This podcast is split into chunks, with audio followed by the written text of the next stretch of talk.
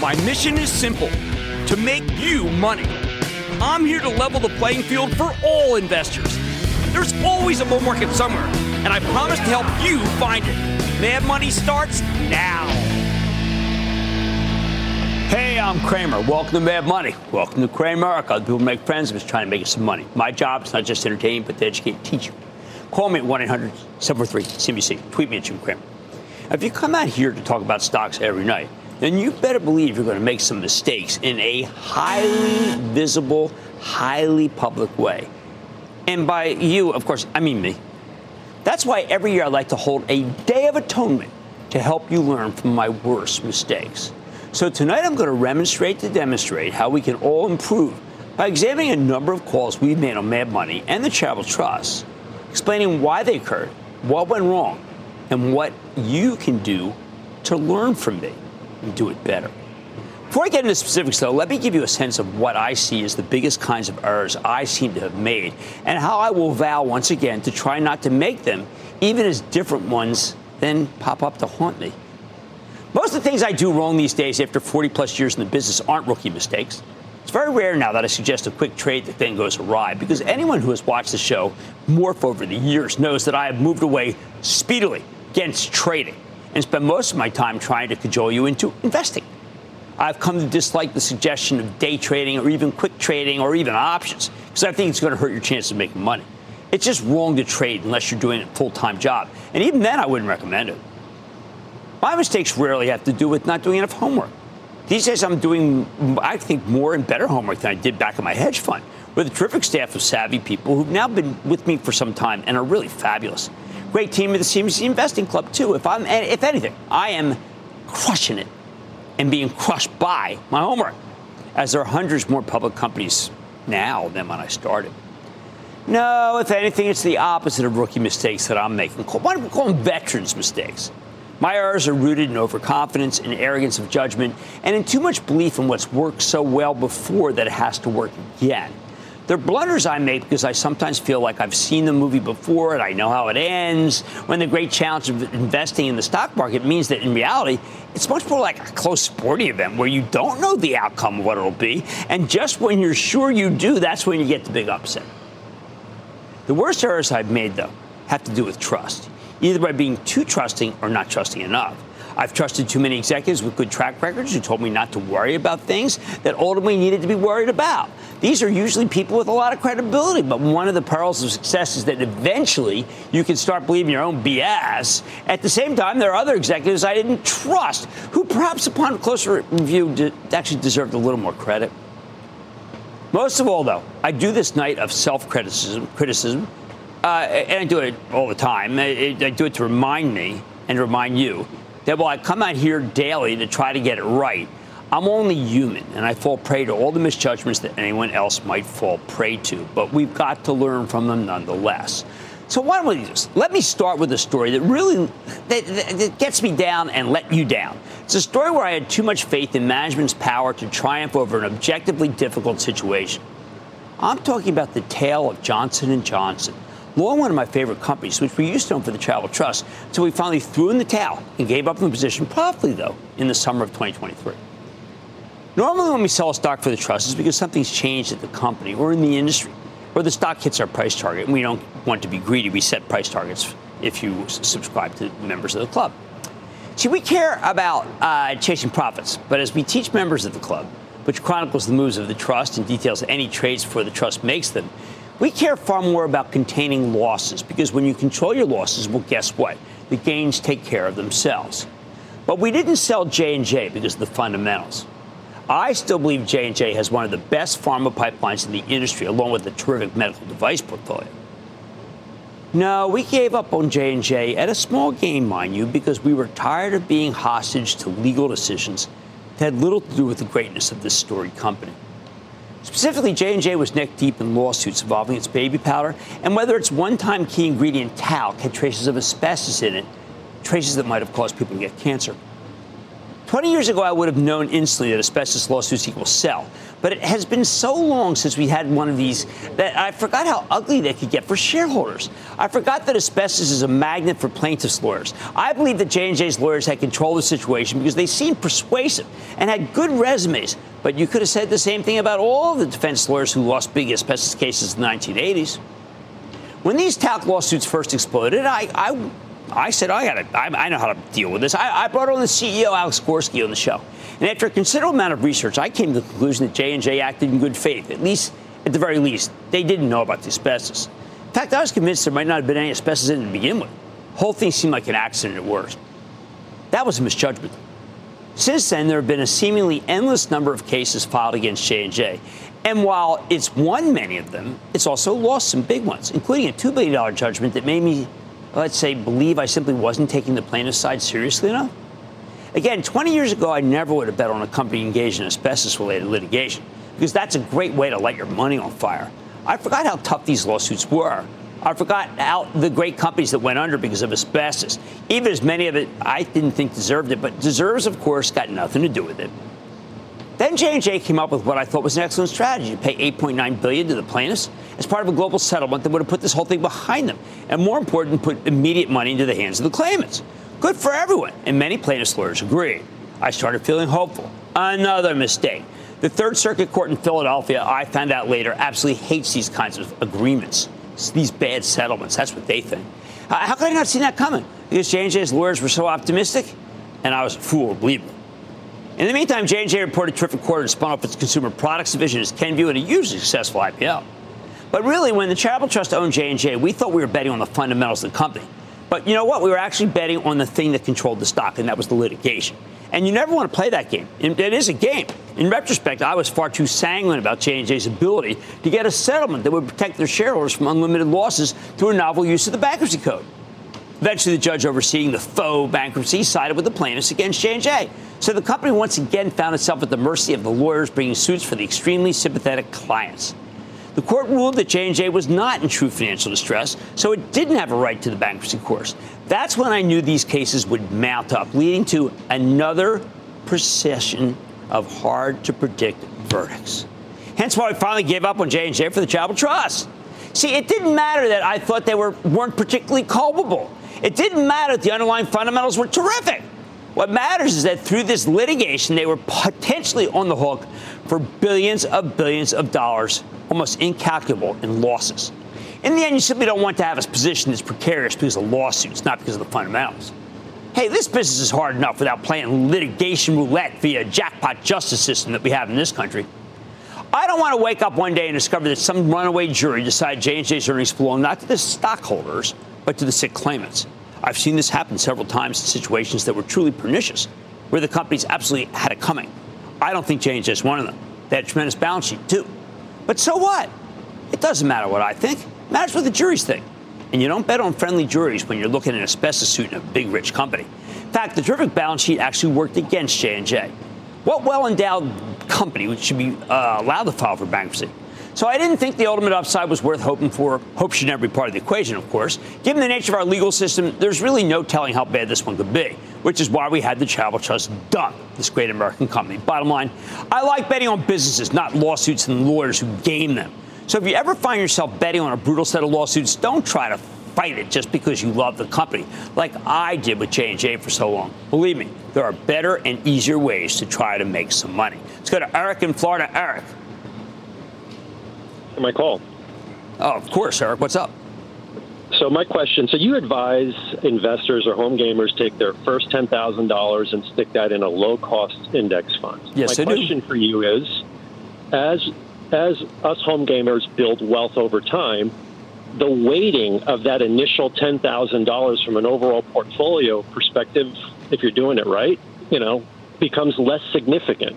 What do you recommend home gainers, home gamers maintain as a as a weighting in terms of that position? And would you also maybe advise adding Qs or IWM?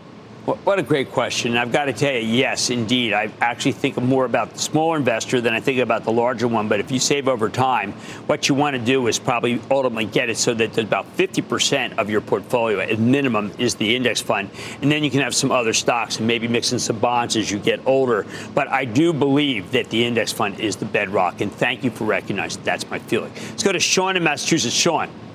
Hey, Mr. Cramer, thank you so much for taking my call to you and your team, and thanks to the ladies that got me checked in.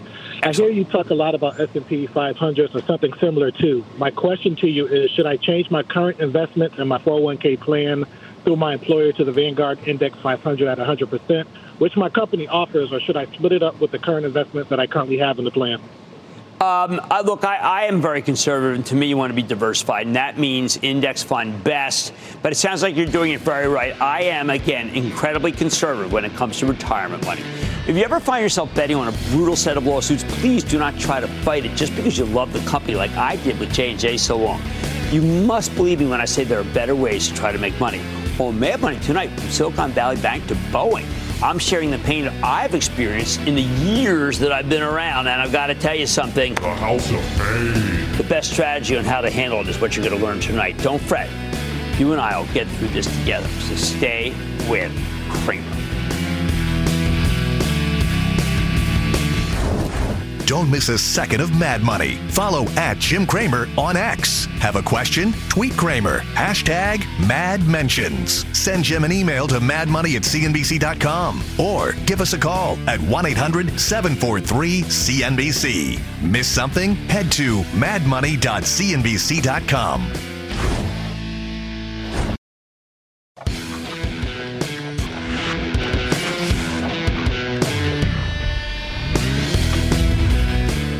Market, just like real life, failure is a brilliant teacher. So, what can we learn from the failures over the last year?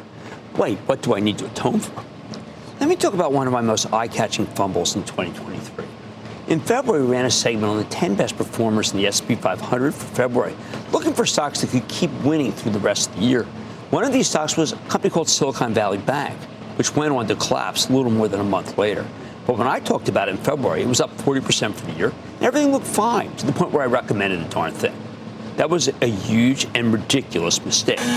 Silicon Valley Bank experienced an actual bank run, kicking off the whole mini banking crisis for the year.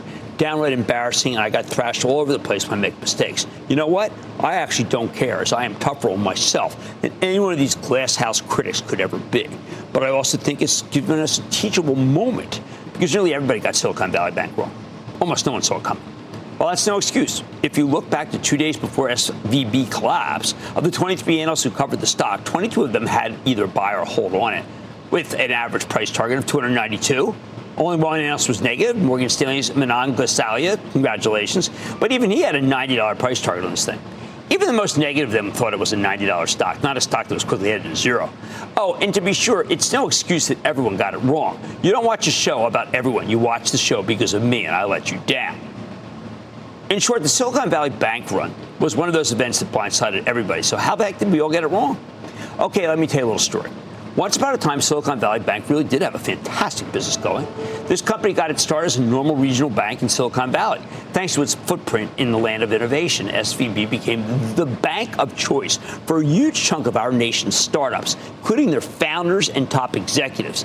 In the end, they were doing anything and everything for these startups and their top guys banking, wealth management, even lending them money using their non publicly traded stocks as collateral. There's a hopeful game. In more recent years, they made some moves, expanding into research and investment banking, and uh, all for the same type of customers. The stuff is terrific. Given Silicon Valley Bank's relationships with tech startups, emerging biotech firms, and their principals, you had a lot of reasons to believe their strategy would keep paying off and few reasons to bet against it.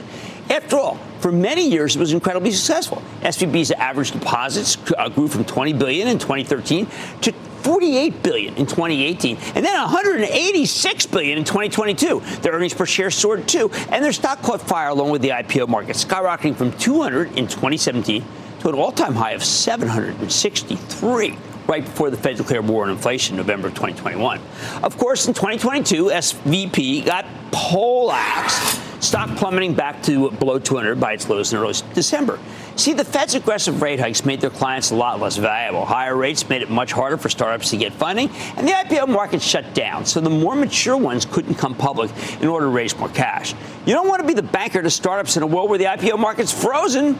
But like the analysts who covered this thing, I assume that was baked into SVB's stock price after it plunged from 763 to under 200. Baked in.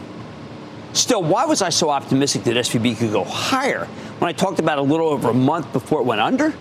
That's because the mini banking crisis came from out of nowhere, and this particular bank fell apart practically overnight. Right after a prominent group of great analysts from MoffettNathanson sold themselves to these guys. I counted on nothing to get it right. I, they're, they're such smart people. I thought they would have checked this out better. I don't know. It seemed reasonable, but it was wrong. But remember, I need to get it right for you, not MoffettNathanson. Remember how 2023 started? In January, we got a series of cooler inflation readings and weaker macro numbers, which led us many of us to believe that the Fed was winning its war on inflation could soon stop raising interest rates. In fact, the consensus view at the time figured the Fed might even begin cutting rates at the end of the year, although I never bought into that, thank heavens. If that more benign scenario had unfolded, the IPO market would have opened up again in the first half, and SVB would have been just fine. After all, they've been in the business for 40 years. I assume they know what the heck they were doing. Of course, all these assumptions turn out to be flat out wrong. First, not long after our ill fated commentary on SVB, the economic situation turned on its head. We got stronger numbers and inflation started heating up again with a much higher than expected consumer price index number on February 14th, Valentine's Day. We quickly realized that the Fed's war against inflation was far from over, something Fed Chief Jay Powell confirmed shortly before the bank run when he made some very hawkish remarks on Capitol Hill. it's no coincidence that Silicon Valley Bank imploded two days later. So you got to understand, SVB had not one, but it had two problems, and neither one of them were readily apparent until they smacked us in the face.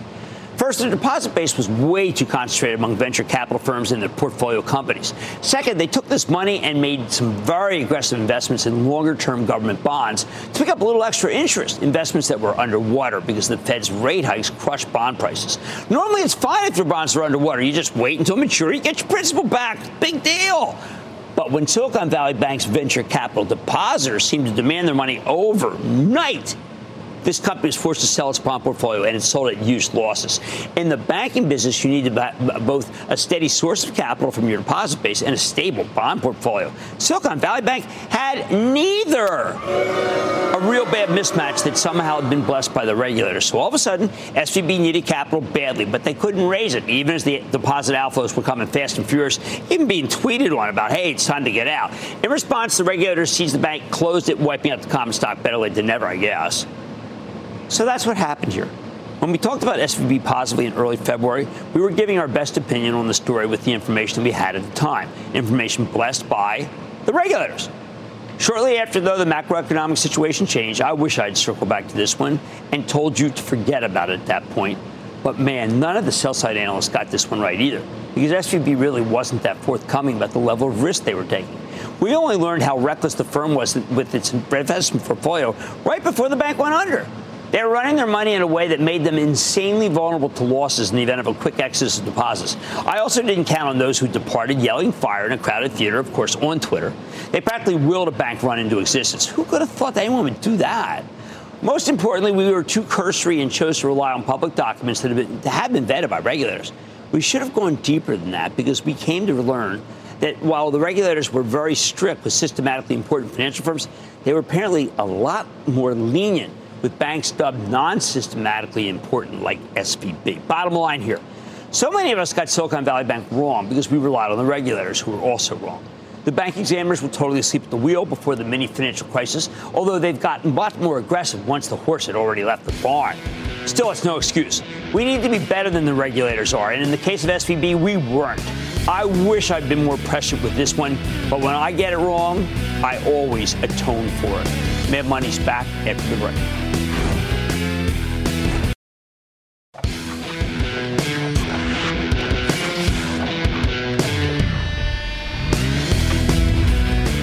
On the subject of mistakes I've made and the desire for remonstration to learn from them, we need to talk about some trust issues. Sometimes I'm way too tough on management, and sometimes I give them too many free passes. Right now, I want to highlight a situation where I made a, lot, a latter mistake. leaving too much in a great CEO's ability to turn around a genuinely broken company.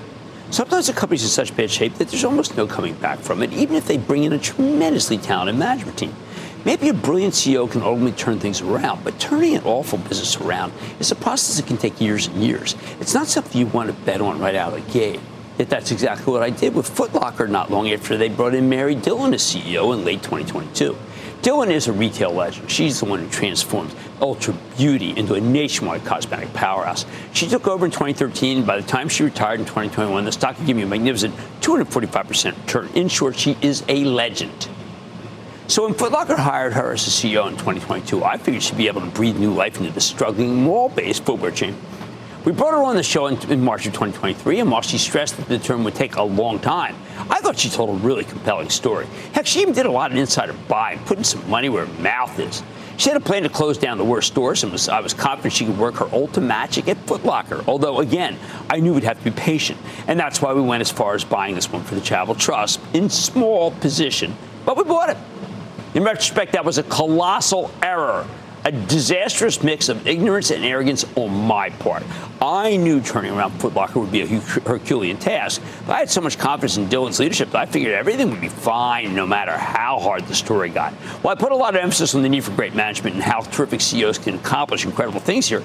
Some things are impossible for even the best executives in the world. There are real world constraints on what they can accomplish. So the great man or woman theory of investing only gets you so far. And look, it's not Mary Dillon's fault that I got this one wrong. She didn't mislead us. And when we bought the stock, she hadn't even been there long enough to accomplish a real comeback. Buying Footlocker for the Charitable Trust was my screw up. And while I'd love to pass the blame around to my colleagues or the, the people who, are, uh, who run Footlocker, the buck stops here. I said turning around Footlocker would be a Herculean task, but even Hercules never needed to turn around a flailing mall-based retailer, not his skill set. No matter how great the CEO, they can't fight the laws of nature, and that includes the merciless laws of the retail industry. Fast forward to late August of 2023, Footlocker stock had already been obliterated when it reported an ugly quarter in May, falling from 41 to 30 in a single session. But the August quarter made that look like child's play cut myself a little slack. I told members of the investing club that it would be a horrible quarter ahead of time. However, that turned out to be a severe understatement. I had absolutely no idea how bad this thing could get. My first loss would have been my best loss. See that August, uh, Footlocker reported one of the worst quarters I've ever seen.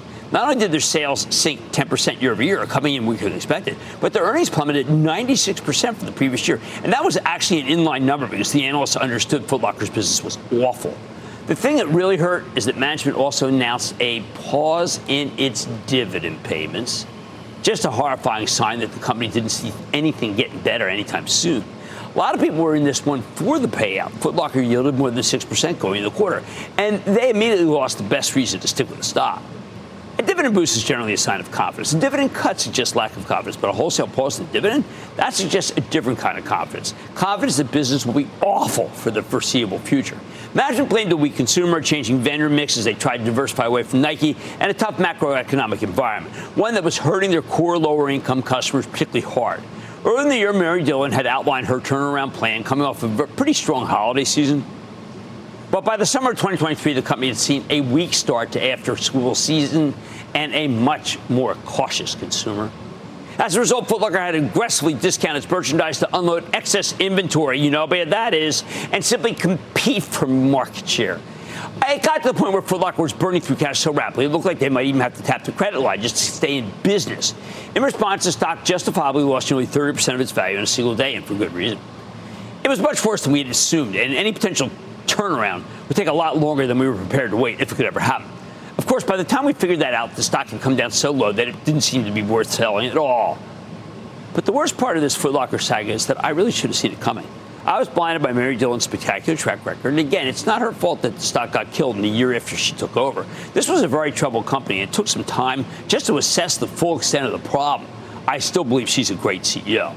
However, I always tell you that you never want to own the best house in a bad neighborhood one of our guiding rules for the CNBC Investing Club. And Footlocker wasn't even the best house in a bad neighborhood. It was a bad house in a horrible neighborhood that is mall-based shopping.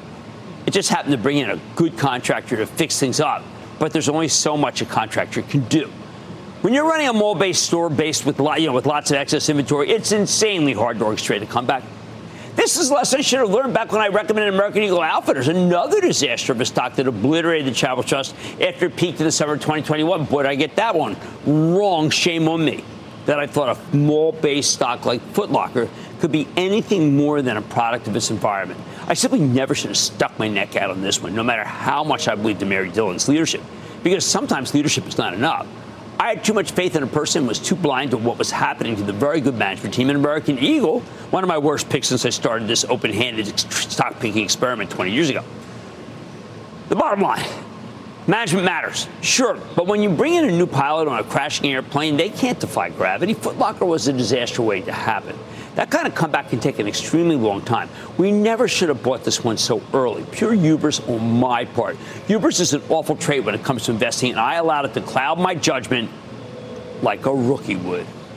Shame on me. Let's go to Mike in Illinois. Mike. Hi, Jim. Thanks for taking my call. No, I'm uh, glad you called, Mike. What's up? I'm looking to open a 529 plan for my two year old granddaughter. Excellent. And I wonder what your opinion is, where I should invest it, where for the appreciation for the next 15, 20 years. Okay, so let's just start by building up a nice position in index fund. You know what? I think what you probably want to do, I might even put maybe 35% index fund before you even start thinking of some individual stocks. Uh, I just think it's very, very conservative time, and that's what you want to do. Index funds are the way to go for 529 plans. Vinny in Connecticut. Vinny. Thank you, Mr. Cramer, for taking my phone call, and I am a club member. I would like to know if I buy an individual stock and it goes down, what percentage do I think about selling it? Okay, well, look, I mean, if we change our thesis about it, then you should sell it. Or if I say, look, I don't like this one, I'm trying to hold it for the long term, but it's really rough, I don't think you should be in it, then I think you should sell it. Those are the those are the guidelines, and you know, there's been a couple stocks I've said that for, and that's what I stand by. Irwin in New York, Irwin. Hey, Jim, how are you? Everything I'm okay. In Brooklyn. Uh, uh, not bad. I got a question for you. I know you have a lot of a wide range of visit of listeners and watchers, and all different degrees of investment. Some are small investors, some are medium investors. I have. Uh, I know you hate to have people having more than five or six stocks in their portfolio. No, that's fine. That's fine. As long as you're excited about it. Do want to do the homework. Now, I have 10 stocks at various prices. I don't know how to balance the portfolio. Okay. Let's say, for instance, I have 10 stocks and I have uh, $10,000. Now, it's very easy to put $1,000 into each of these 10 stocks, but that doesn't seem like it's a equitable way to balance the portfolio. Well, How, what is the proper way? Okay, well, you know, you know, I like to rank my stocks. Not all stocks can be ones. Uh, I took ones, two, threes. Threes, if they go up, you'll sell. Ones, you got to keep. Twos are in flux. And then I also would think, you know what? Let's pit the stocks against each other. Maybe just pick the best five. I think that wouldn't be a bad idea. Thank you for the call and for your confidence. Hubris is an awful trait when it comes to investing, as I've learned from experience. You should never allow it to cloud your judgment, as I did mine. It's a rookie mistake that even seasoned professionals like me often make. Much more mad than the head. I'm revisiting a couple more bad calls I made for the Charitable Trust, including some stocks in terrific companies like Disney and Boeing. I learned from my mistakes. Plus, my colleague Jeff Marks and I are about to take your questions about investing, retirement, and more. So stay with Cramer.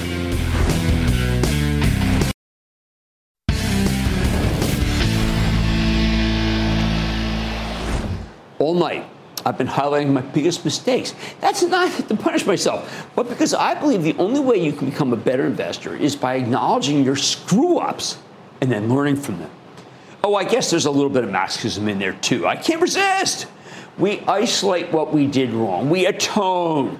We adjust, and we are all the better for it. That's the mad money way, has been since we started. Let me tell you, as much experience as I have, as long as I've been doing this, which is basically forever, you're never too old to make the classic mistake of falling in love with a stock, which is too bad because it's one of the quickest ways for you to wreck your portfolio. So let me give you a cautionary tale, a love story. My bad romance with Disney.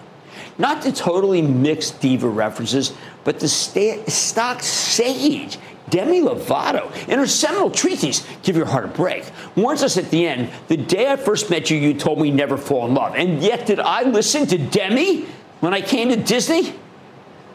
No. Of course I didn't. No, I fell in love with Disney anyway. And when you fall in love with your judgment goes, you, boom, your, your judgment just goes right out the window. What happened?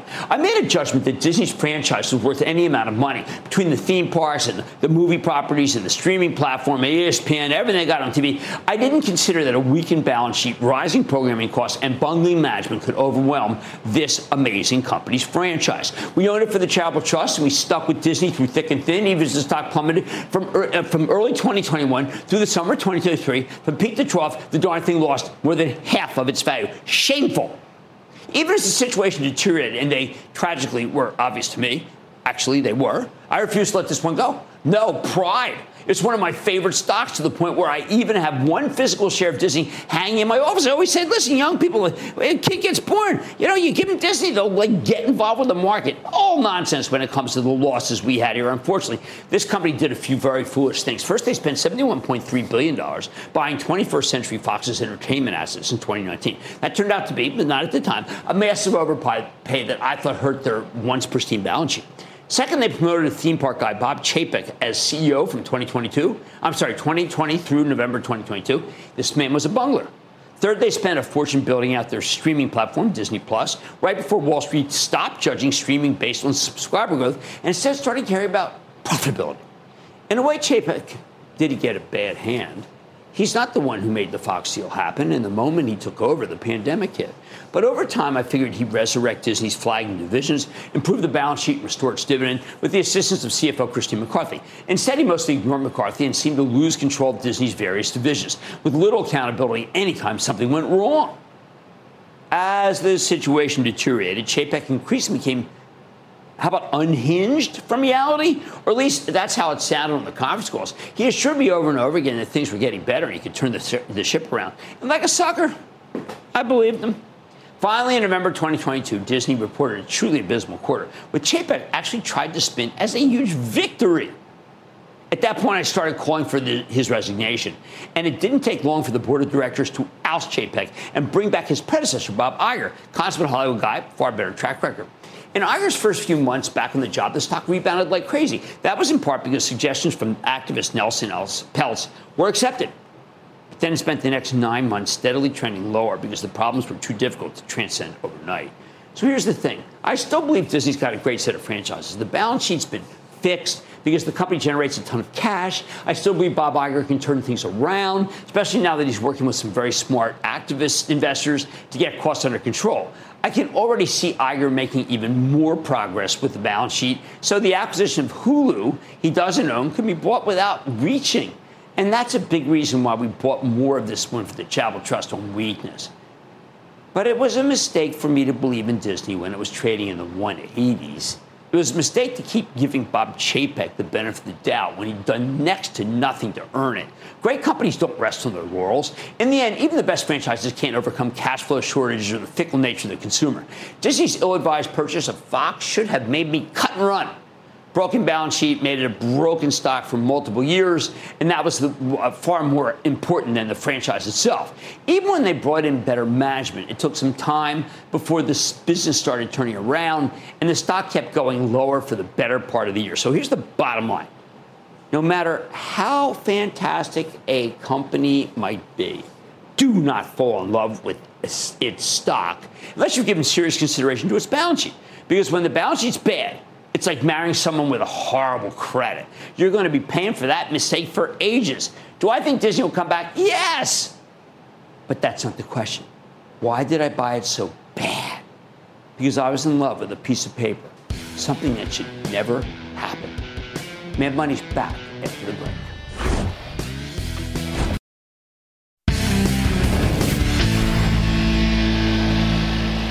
Nothing worse than making a call, getting the substance dead right, but then just crushingly horrible execution on the name.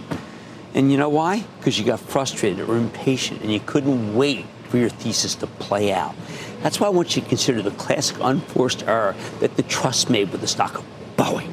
Now, this was a core holding for the Charitable Trust coming out of the pandemic. As we told members of the CNBC Investing Club repeatedly, we thought 2022 would be the year of Boeing. After years of colossal mismanagement, we figured they'd get their grounded aircraft back in the sky, and more important, see a wave of new orders. Honestly, this was an ironclad thesis for one very special, simple reason.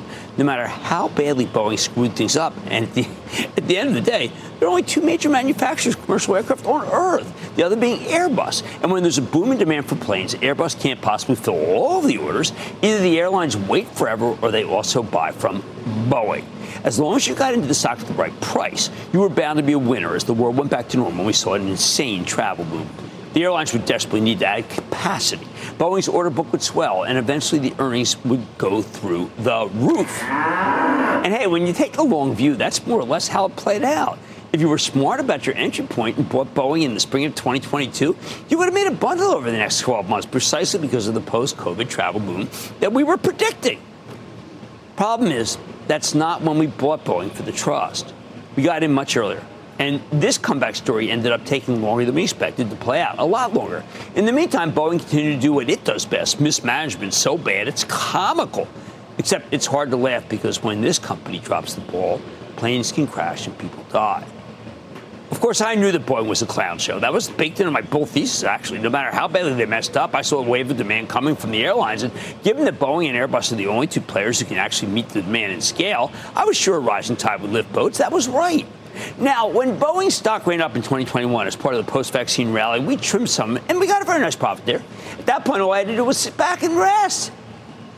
Just patiently wait for the travel bull market to kick in, causing a wave of orders from the overburdened airlines. I had to plug my ears and wait, and just ignore all the negative press that Boeing seems to generate almost habitually. Oh, but man, that is hard to do, especially when the company in question keeps giving you reasons to sell. Even as the broader macro situation became more and more favorable to my bull thesis, Boeing kept dropping the ball. Even if the 737 MAX got recertified years after those horrific accidents, it was taking them forever to retrofit these planes and get them back in the sky. By the spring of 2022, when we finally gave up on Boeing for the Charitable Trust, thousands of these jets were still grounded, even though the orders had started coming back. But just when it seemed like they've almost finished fixing the 737, the Federal Aviation Administration made them halt deliveries on the 787 Dreamliner, their largest commercial jet. From the spring of 2021 through the summer of 2022, Boeing couldn't actually sell them to customers. I originally thought the company could make a boatload selling just to China because desperate, China's desperate. They, they, they've got Many, many, people haven't even flown a plane in China yet, and they need to show that if they have any fealty at all or any way to be able to demonstrate some sort of friendship with our country, Boeing is the traditional way to, of our trading partners to send us an olive branch. I mean, it's a bizarrely structured company. It tries to source its components from as many congressional districts as possible. Remember, Boeing's also a defense contractor, so creating jobs for members of Congress is how they keep the federal orders flowing. But our government's relationship with China never really seemed to thaw. The orders didn't come, yet another huge source of frustration. Of course, if I'd stuck around until June of 2023, the Chinese airline thesis finally paid off as Boeing started making extremely optimistic noises about the PRC. But I didn't have the fortitude to wait it out.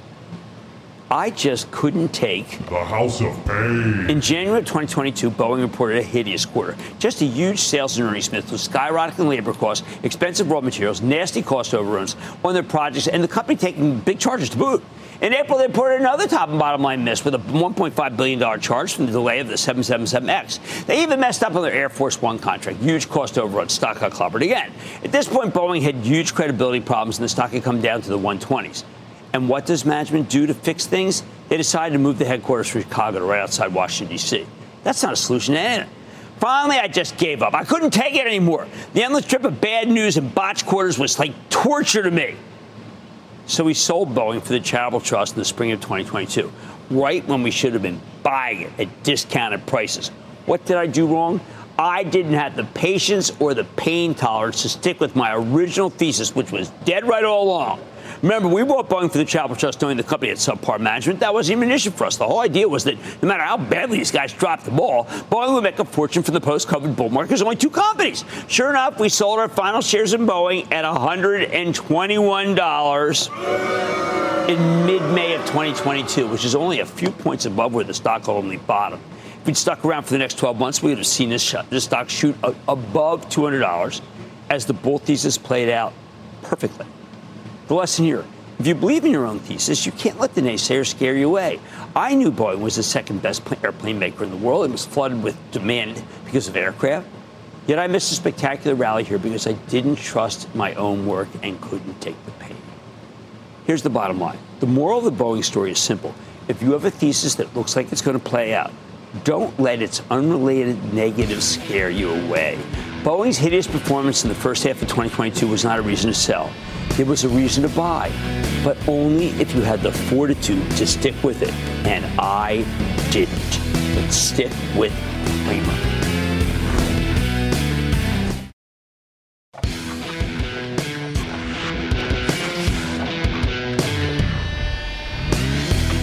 always say my favorite part of the show is answering questions directly from you.